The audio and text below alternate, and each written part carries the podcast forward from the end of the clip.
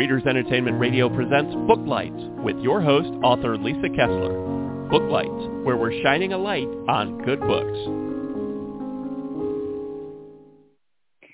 Hello, everyone. If you're in the United States, happy Memorial Day. And our guest today is a Canadian author. C.P. Hoff is a humorist and she has a new book out and I'm waiting to see if she makes it through to the um to call in.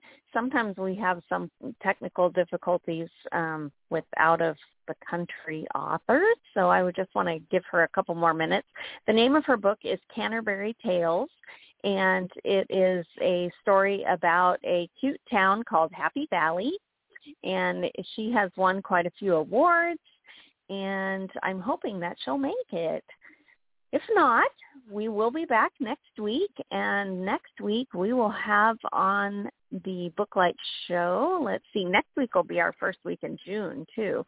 So next week we will have Christy Charish on, and Let's see. And also next month in June, June 21st, Sedona Suspect comes out from me. So I'm very excited about that. It's with the editor now, but it was very dangerous and full of lots of emotion for the wolf pack. So in Sedona. so anyway, I hope you guys will check that out. It's up for pre-order now.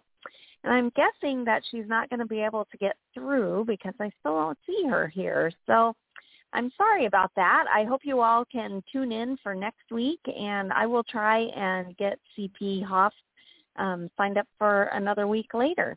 Thanks so much for tuning in, you guys. I hope you have a fantastic week, and we will see you on Booklight, Booklight next Monday.